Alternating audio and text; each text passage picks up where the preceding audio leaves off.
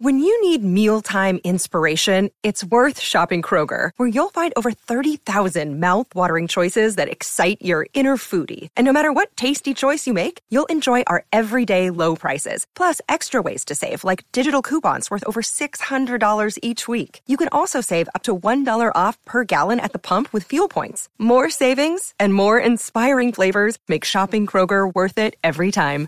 Kroger, fresh for everyone. Fuel restrictions apply.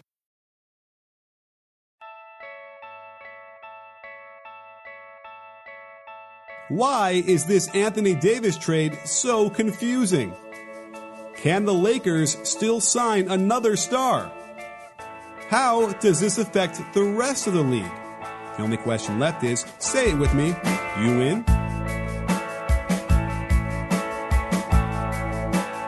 Hey, sports fans, Coach Nick here, and welcome to the B Ball Breakdown podcast. Today, I am pleased to bring on the show friend of the breakdown, Jeff Siegel who is a writer for earlybirdrights.com and is the resident expert with us today on talking about how the salary cap works and what's going on with the Lakers and AD and all of that. So, Jeff, thanks for coming on the show today. Thanks for having me. Well, let's get right into it because I think there's a lot of confusion, and I think it, it, might center around exactly like what the Lakers might have understood about this deal and what they needed to get done and not get done. Because it sounds like it's still a, a deal that's in flux. Is that safe to say?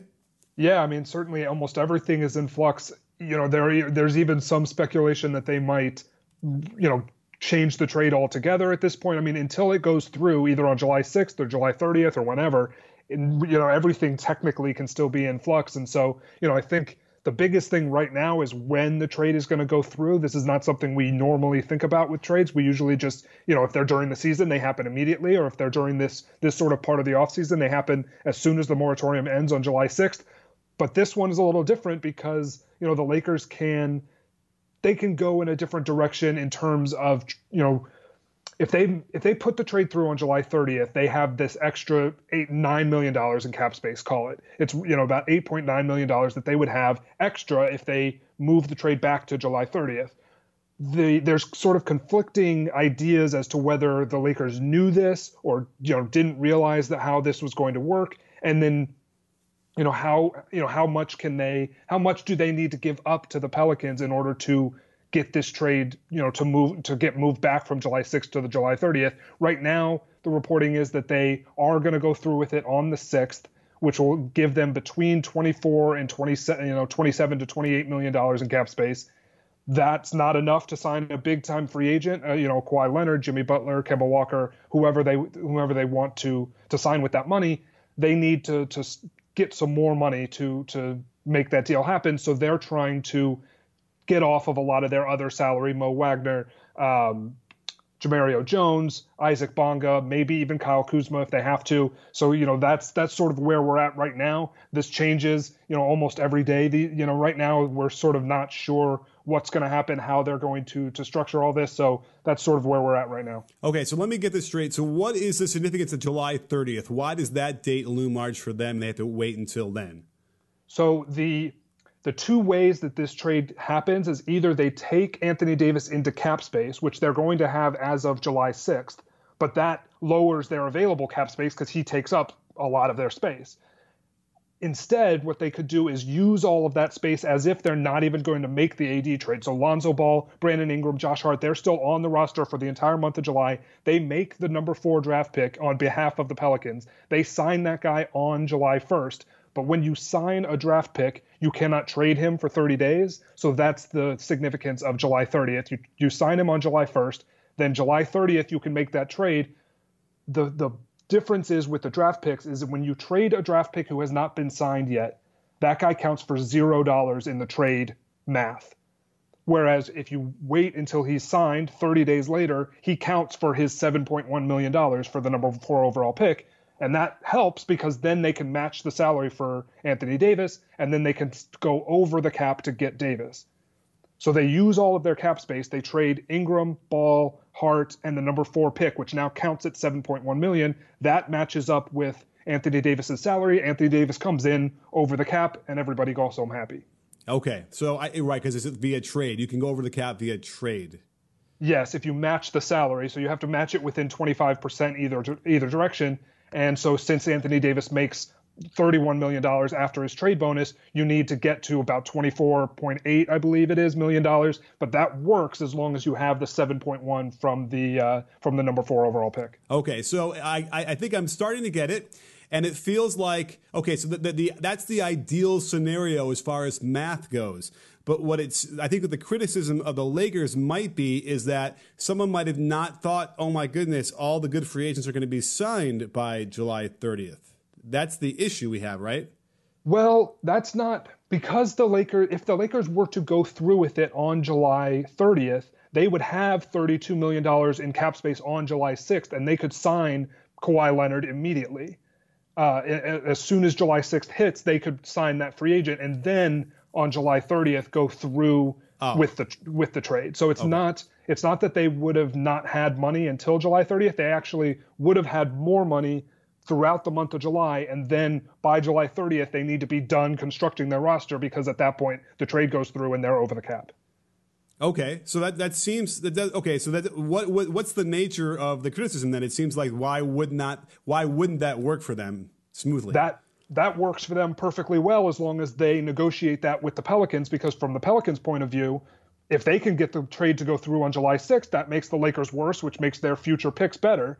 You know, uh, so that's what the Pelicans want. The Pelicans don't want the trade to go through on July 30th because they have an active incentive to not help the Lakers be good. They don't want a max free agent to go to the Lakers. They'd rather the Lakers be bad and the Lakers have only 24 million instead of 32 million in cap space to use because that'll make them worse over the long term. That'll make them, you know, that'll make the the draft picks that they got from the Lakers better, you know, down the line in 21 or 22 or whenever those picks come through.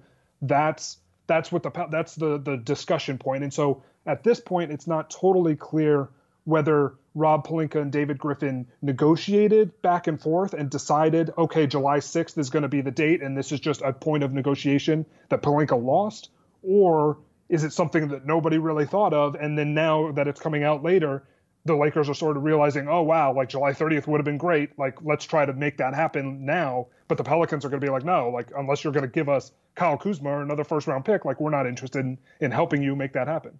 Okay. Wow. I thank you. I think you finally dragged me across the line. I, I'm, I'm, i can visualize that now. I'm sure the listeners can too.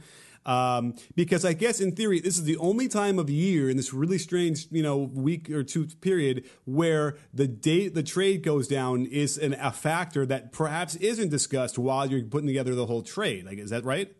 Yeah, and I think that's the biggest reason for that is that most trades that go through this time of year. And we saw this with like the Allen Crabbe Taurean Prince trade with Brooklyn and Atlanta. We saw this this morning with uh, Mike Conley going to Utah.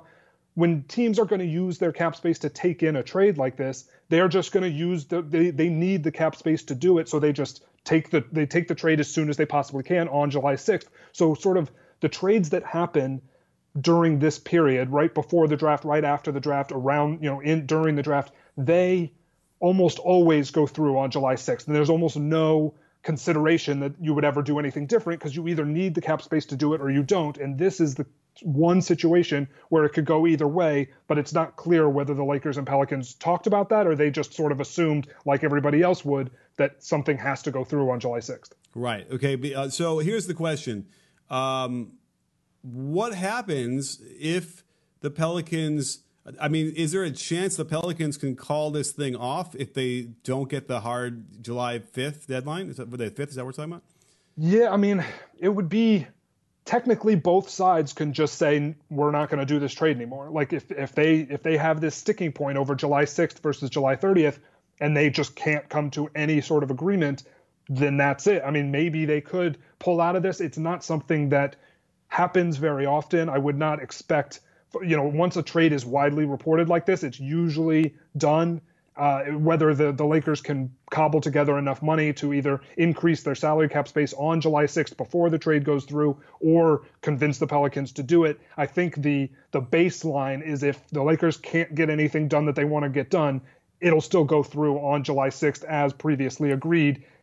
But technically, under the rules, there's nothing that says the Lakers can be there's nothing that says either side cannot just pull out and say, all right, then we just won't do this trade. There's no question pairing Anthony Davis in his prime with LeBron James moving out of his is a big gamble, especially if they can't sign another big name like they hope. If you're the kind of person who gets excited about gambles like this, then you must check out betonline.ag and put some money down on some games. Baseball season is in full swing, and there's plenty of value from game to game in such a long season. Even better, because you're a loyal listener to this pod, we're giving you an extra 50% added onto your sports betting bankroll when you go to clnsmedia.com slash bball and use code CLNS50. A minimum deposit of 25 bucks is required to qualify, and then your bonus is added on to your balance within seconds. Please see BetOnline's general rules for additional terms and conditions regarding bonuses by heading over to betonline.ag slash bball. And don't forget to use the code CLNS50 for your 50% bonus on your first ever deposit. Okay, so let's walk through that scenario. Uh, they, they, nothing happens uh, as far as you know the Lakers aren't going to budge anymore. The Pelicans like fine, it has to happen on July sixth. So when that happens and the trade comes in, now uh, like like we just reiterate, the Lakers no longer will have uh, a max slot. Yes, that's true. They will have either 23.7 or 27.7 million dollars in cap space, and that depends on whether Anthony Davis wants his full 4.1 million dollar uh, trade bonus. If he wants all of his money, which he's earned and certainly deserves as a, as a as a supermax player, he you know they'll they'll have less cap space to use because that amount will go on their books for next year. If he decides no, I'd rather help the team get better, then they'll get that four million dollars back the the Pelicans won't have to pay him that four million dollars because the the money for the trade bonus comes from the old team, but it goes on the new team's books, if that makes sense. So the Pelicans pay it out, but the Lakers are responsible for it from from a cap space point of view. Fair enough, um, right? And that and that trade bonus simply means when you're at a certain stature in the league, if you get traded, you get extra money. Basically, yeah, it's all negotiated into a contract, so anybody can get a trade bonus technically, but it's usually pre- preserved for the top guys. Everybody, you know, who signs a ma- you know a max contract and deserves like even more than that, but they're not allowed to give it to him. This is the sort of bonuses that they can put on the top: trade bonuses, player options, all sorts of of, of stuff to make it so that the player has even more of an incentive to sign it. This is something that Anthony Davis negotiated back when he signed with the Pelicans the first time. He just you know he negotiated a 15% trade bonus so he deserves that money from that point of view but it's just whether he you know really wants it or can give it up to make the team a little bit better Okay, so let's let's walk through now. So they let's just pretend he does waive the trade bonus, so now they have an extra four million bucks. They got twenty eight million, whatever. What do they do with that money? I mean, they they can pretty much. I mean, it's just it's just open cap space. They can do whatever they want with it. They can probably, in that situation, they might be able to hold on to Reggie Bullock because his early bird or his full bird. Um, cap hold is is only about four or five million dollars, so they could hold on to him, use up the rest of that space, and then sign him after afterwards in order to exceed the cap with him. So that would be something to look into. They would have, I mean, if they want to go full cap space, they'd have twenty eight million dollars. They just have to fill out the rest of their roster with twenty eight million dollars plus the room exception for about five million, and then the uh, minimum salaries for for the rest. And so, you know, they don't have very many players under contract at this point. You know, they have LeBron and AD and Kuzma and Mo Wagner and uh, Isaac Bonga. If Jemerrio Jones, you assume, is out in, in this scenario, they've got 10 roster spots to fill and, uh, you know, very little money to do so. Well, uh, to quote uh, Samuel L. Jackson from Pulp Fiction, if we're talking about who they're going to fill out the roster for, I would quote him as saying, go on Who are they going to sign? They don't have. I mean, obviously they're they're going to be out of the the running for the max guys. So it's really going to be can they find ten million dollars for Danny Green? Is that going to be enough, or does it take twelve million dollars? I mean, every dollar is going to count for them. So if it takes twelve million dollars for Danny Green and they want JJ Redick maybe for another fifteen million dollars, like that's twenty seven right there. So like you know it's it's you know if they want higher end role players there's going to be fewer of them and then they're going to have to hit on some of their minimum signings or they can sort of try to spread it out even more and go like 5 to 6 million dollars for a bunch of different guys.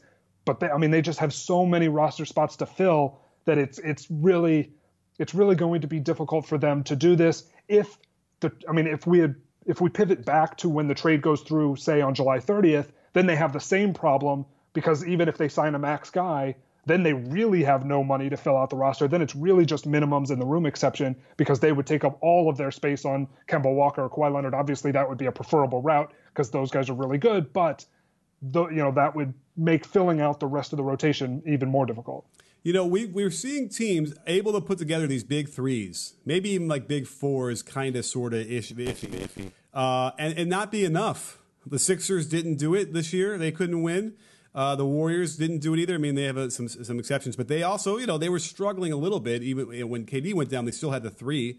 Um, so I'm wondering, and certainly, I, it doesn't seem like it's a great recipe for the Lakers. Even if they get that third and they have minimum guys after that, it just feels like it's not going to work anyway. Yeah, I mean, I think the one, the biggest thing that we've sort of seen over the last few years is that depth is almost more important than star power in some circumstances. There's there's an inflection point to where your star power can't overcome another team's depth. And I mean, that's what Toronto was all about. They had one superstar, they had a couple of, of secondary stars in Kyle Lowry and uh, Pascal Siakam, and then everybody else was just depth pieces. But they went eight deep with guys who could play for you in the NBA Finals, and that was what was important for them. And that's how they won. You know, they would win those minutes at the beginning of the second and fourth quarters when Curry would sit, and that's how they won this this title. Obviously, Kawhi Leonard and, and him being brilliant had a lot to do with that as well. But you know, that's they were able to hold their own hold their own against the the Golden State starters and then kill their bench. And that's how you know that's how Toronto was able to be successful against them against Milwaukee against Philadelphia. They were deeper than everybody else. So if we start to see teams move away from the super you know the multiple superstar model and really just get one or two superstars and then fill out the rest of the roster with with role players I think that would be for me, that would be better for the health of the league. That would be better for the, the the watchability of these games, where there's not just one or two guys who are unbelievable, and then the rest of the guys are, you know, Shaun Livingston and Alfonzo McKinnie. Like it's just those guys were were rough out there. You know, it's those guys were not capable, were not really capable of of being NBA Finals caliber caliber players. So, you know, I think it would be better for the the league as a whole if we moved in that direction. And I think if the Lakers, even if the Lakers had supermax money, $32 million to to pay out to, you know, unless they could get literally Kawhi Leonard, it might be better for them to split that money up over three $10 million players instead of, of going big on one $32 million player. All right, pop quiz. Um, does Kemba Walker take 28 million? Probably not, only because, I mean, he can get 38 million from the Charlotte Hornets because he made all NBA. He can get five years and 220 million dollars. And if he decides to sign for 28 million in in Los Angeles over a four year contract, he's giving up literally giving up a hundred million dollars. Okay. And like you don't see guys walk away from a hundred million dollars for anything. I mean, I know it would be helpful for him in terms of you know winning a ring uh, in his career, but I mean, when you really put a hundred million dollars on the table, it's I mean, it's hard for anybody to walk away from that kind of money. Okay. Does Jimmy Butler take twenty eight million dollars? That's a more interesting circumstance, especially if he's not convinced that Philadelphia is the best place for him to win. You know, long term, it seems like he's because the difference there is not quite as much because Philly, you know, doesn't have the supermax available to to pay him the 38 million dollars plus over the, the course of their five-year contract. The difference money-wise is not that much more, and he would obviously have a much better chance to win in Los Angeles. Maybe, you know, Philadelphia was very good. I mean, Philadelphia was 50-50 to beat the Toronto Raptors. You know, if that shot falls out, they go to overtime they're probably you know 45% chance to win and then you can say that they were you know just as good if not just a you know just just this much worse than the eventual champions so like i'm not sure that jimmy butler can look at la and be like yeah that's a better situation for me than than philly uh, okay, great point. Now uh, I'm trying to think of anybody else because I feel like Tobias Harris would be a little bit more redundant. They don't need that. Yeah, uh, I even forward. heard I heard Al Horford, you know, suddenly come up yesterday. Like that, they that's the one guy they don't need, I would think. Yeah, I mean, I would imagine Anthony Davis is going to play center, and you would want to play LeBron at the four, just you know, preserve his body a little bit. So I'm not sure how Anthony, you know, how Al Horford sort of fits into all of that. You know, especially because he's got more, you know, he's got the the higher experience level, so you can pay him up to 38 million dollars. I'm not sure he's going to find 38 million dollars from anybody, but if you know, if you wanted to spend 25 million dollars on Al Horford, I'm not sure that that necessarily makes you that much better over spending the same money on you know somebody who's a little bit lower down the the overall talent rankings, but is a better fit on the wing or at the point guard spot. For sure, there's no question they need shooting. That's why, like even Mo Wagner, who, who I, I was impressed with at the end of the season, although they weren't playing for anything, and he they weren't he was just getting you know minutes against uh, other teams that weren't playing what they needed to do. So it's hard to tell for that, but they need shooting. Uh, you mentioned some other guys who maybe they could fill out. So, like, who do you think is the top of the list, and who do you think might want to do it? So, you mentioned Danny Green and, and JJ Redick, and I guess those two guys, even though it's redundant because they're the same position, would the Lakers want both of them? I mean, if you can sign both of them, I think that would be a very good use of their of their money because especially because defensively, I think it would work with Danny Green being able to defend point guards and JJ Redick, you just sort of hide him wherever you need to hide him, and you have Anthony Davis with with his defensive capabilities in the middle, trying to you know make up for whatever Redick you know loses on that end, and you can never have enough high level shooting. You know, you have Redick and Green coming off of screens on either side of the floor, and then LeBron's got the whole paint open to him because everybody's freaked out about the shooters. You know, I think that would be a uh, a, a, recipe for success offensively, and then the fact that Redick and and Green can coexist defensively makes makes a lot of sense on that front. Okay. Now it sounds to me like Danny Green, his decision must be completely tied to Kawhi Leonard's decision, right? He's not. If Kawhi stays in Toronto, then Danny Green is going to stay in Toronto, right?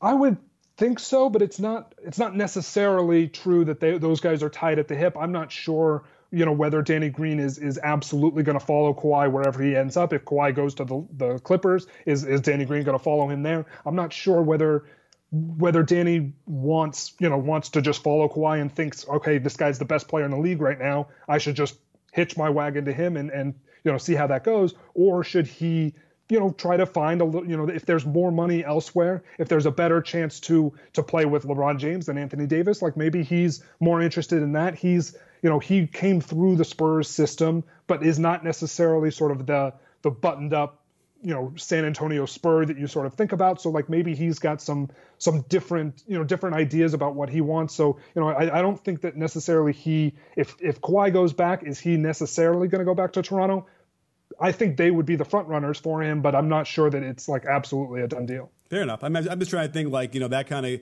guarantees them certainly a really good shot at defending the title. But then again, you know, Green's won two titles as well. So um, maybe, yeah, it's time to, to do something else. So that's interesting.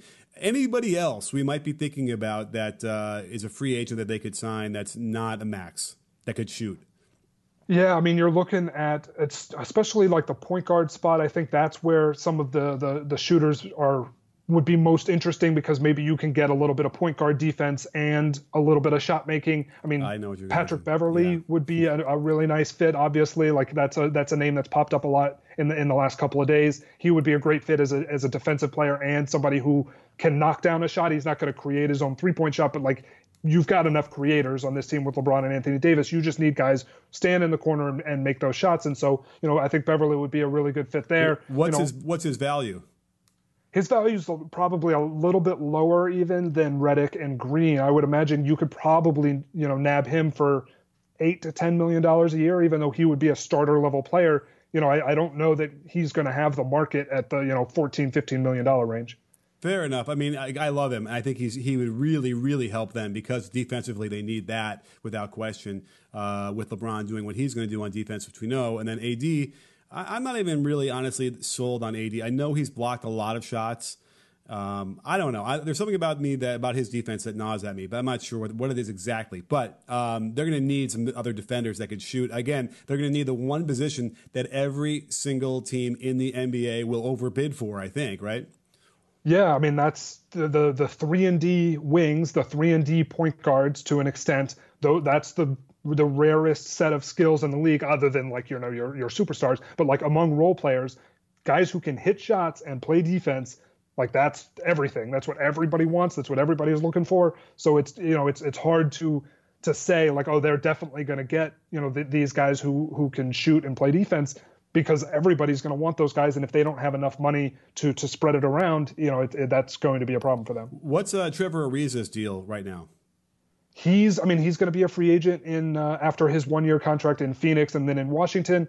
That would be a really good addition for the Lakers. We know that he he's interested in he was interested in going back there last year after after the Suns thing you know worked out about as poorly as you can imagine. So you know, he ended up in Washington. He seems to be, you know, happy in Washington. He said, you know, that he would be happy to come back to Washington, you know, but if LeBron and Anthony Davis give him a call and like, hey, we could really use you, you know, maybe he's one of those guys who would be interested in taking a pay cut to come play for a winner. So even though he's worth more than the 4.8 million dollar room exception, that might be a, a, a, real a real realistic target for them on the on the room exception. Interesting, yeah. Although they, I'm sorry because he's not he's a free agent, right?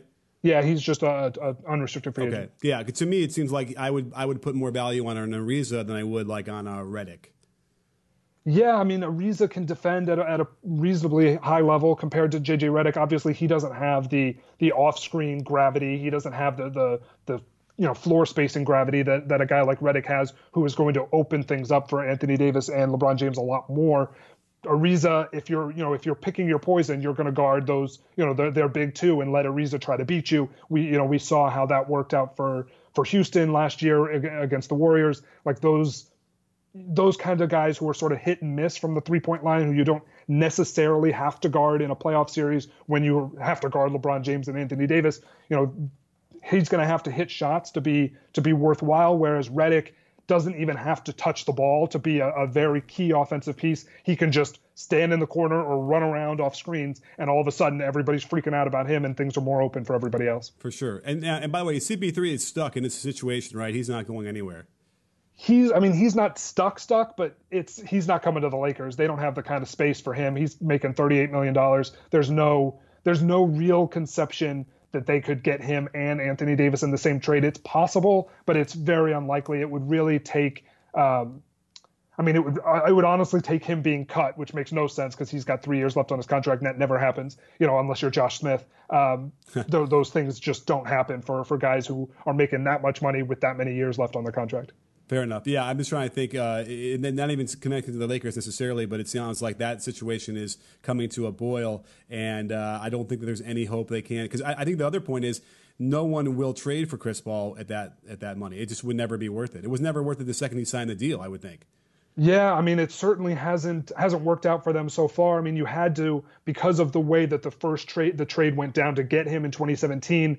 The the the sort of understanding was like we're going to trade for you if you opt in and give up a little bit of money and we'll take care of you next year. They took care of him but now it's you know that's coming to bite them a little bit. If they had won the title obviously in 2018 or 2019 everything would have been fine and nobody would be complaining but you know things didn't didn't fall their way. Obviously the three point shots in 2018 didn't fall and then in 2019 they they were unable to to capitalize on on Kevin Durant's injury. So you know it's you can see why those those guys are probably a little bit unhappy with with one another. Obviously, it, it seems to me as just a, a, a, nobody who just likes to play with my friends that watching a guy dribble around for 20 seconds out of your 24 second shot clock and then throw the ball to you with four seconds left and hope that you can create something if he can't that would be hard to do. Like it's just hard to play next to james harden and be successful and be in a rhythm and all that stuff. And you know he's obviously a, a fantastic talent. He's somebody who you want the ball in his hands all the time. But when it's literally in his hands all the time it can be difficult for a guy like Chris Paul to sort of get in his own rhythm. I agree, and I also I understand why I sympathize with Chris Paul wanting like offense. He wants to run pin downs into handoffs into ball screens, like all the things that make it easier for him to score and open up and set up his teammates uh, is not there. I, I, suppose you're right. They they almost did it. They had it. They were right there until he went down, um, and and it, they made it work. But um, I think that's the point. I think we learned in the NBA that winning hides a lot of uh, of terrible stuff. And when if and when you win, all of a sudden those things that are there that that would definitely be a, a, a, a cancer for most teams isn't because they won. I bet you the Warriors probably have similar you know stories too that we don't really know too much about. Yeah, I mean, I would imagine that they. I mean, we heard a little bit of rumblings about how Draymond Green and Kevin Durant would get into it about Durant's free agency, you know, this year, and you know everything was sort of contentious there for a little while, and then they got into the playoffs and they started rolling, and everything was fine. And then of course the injuries hit, and so now you know things are a little bit different. But if they had won the title this year, if they had stayed fully healthy and won the title, we would not. I don't think we'd be hearing that much about any of this stuff. And you know the fact that they got hurt and the fact that that sort of the, the Warriors can feel like, oh, we could have done this, also helps to alleviate any of those bad feelings. But winning cures everything. I mean, it's it's the ultimate sort of uh, uh, mediator between guys who, who may not have gotten along before. If you win together, nothing really matters. For sure. Well, we, we all win for being smarter, listening to you break this down for us today, Jeff. I can't thank you enough for doing that. Uh, let us know where, where can we follow you on Twitter and everything?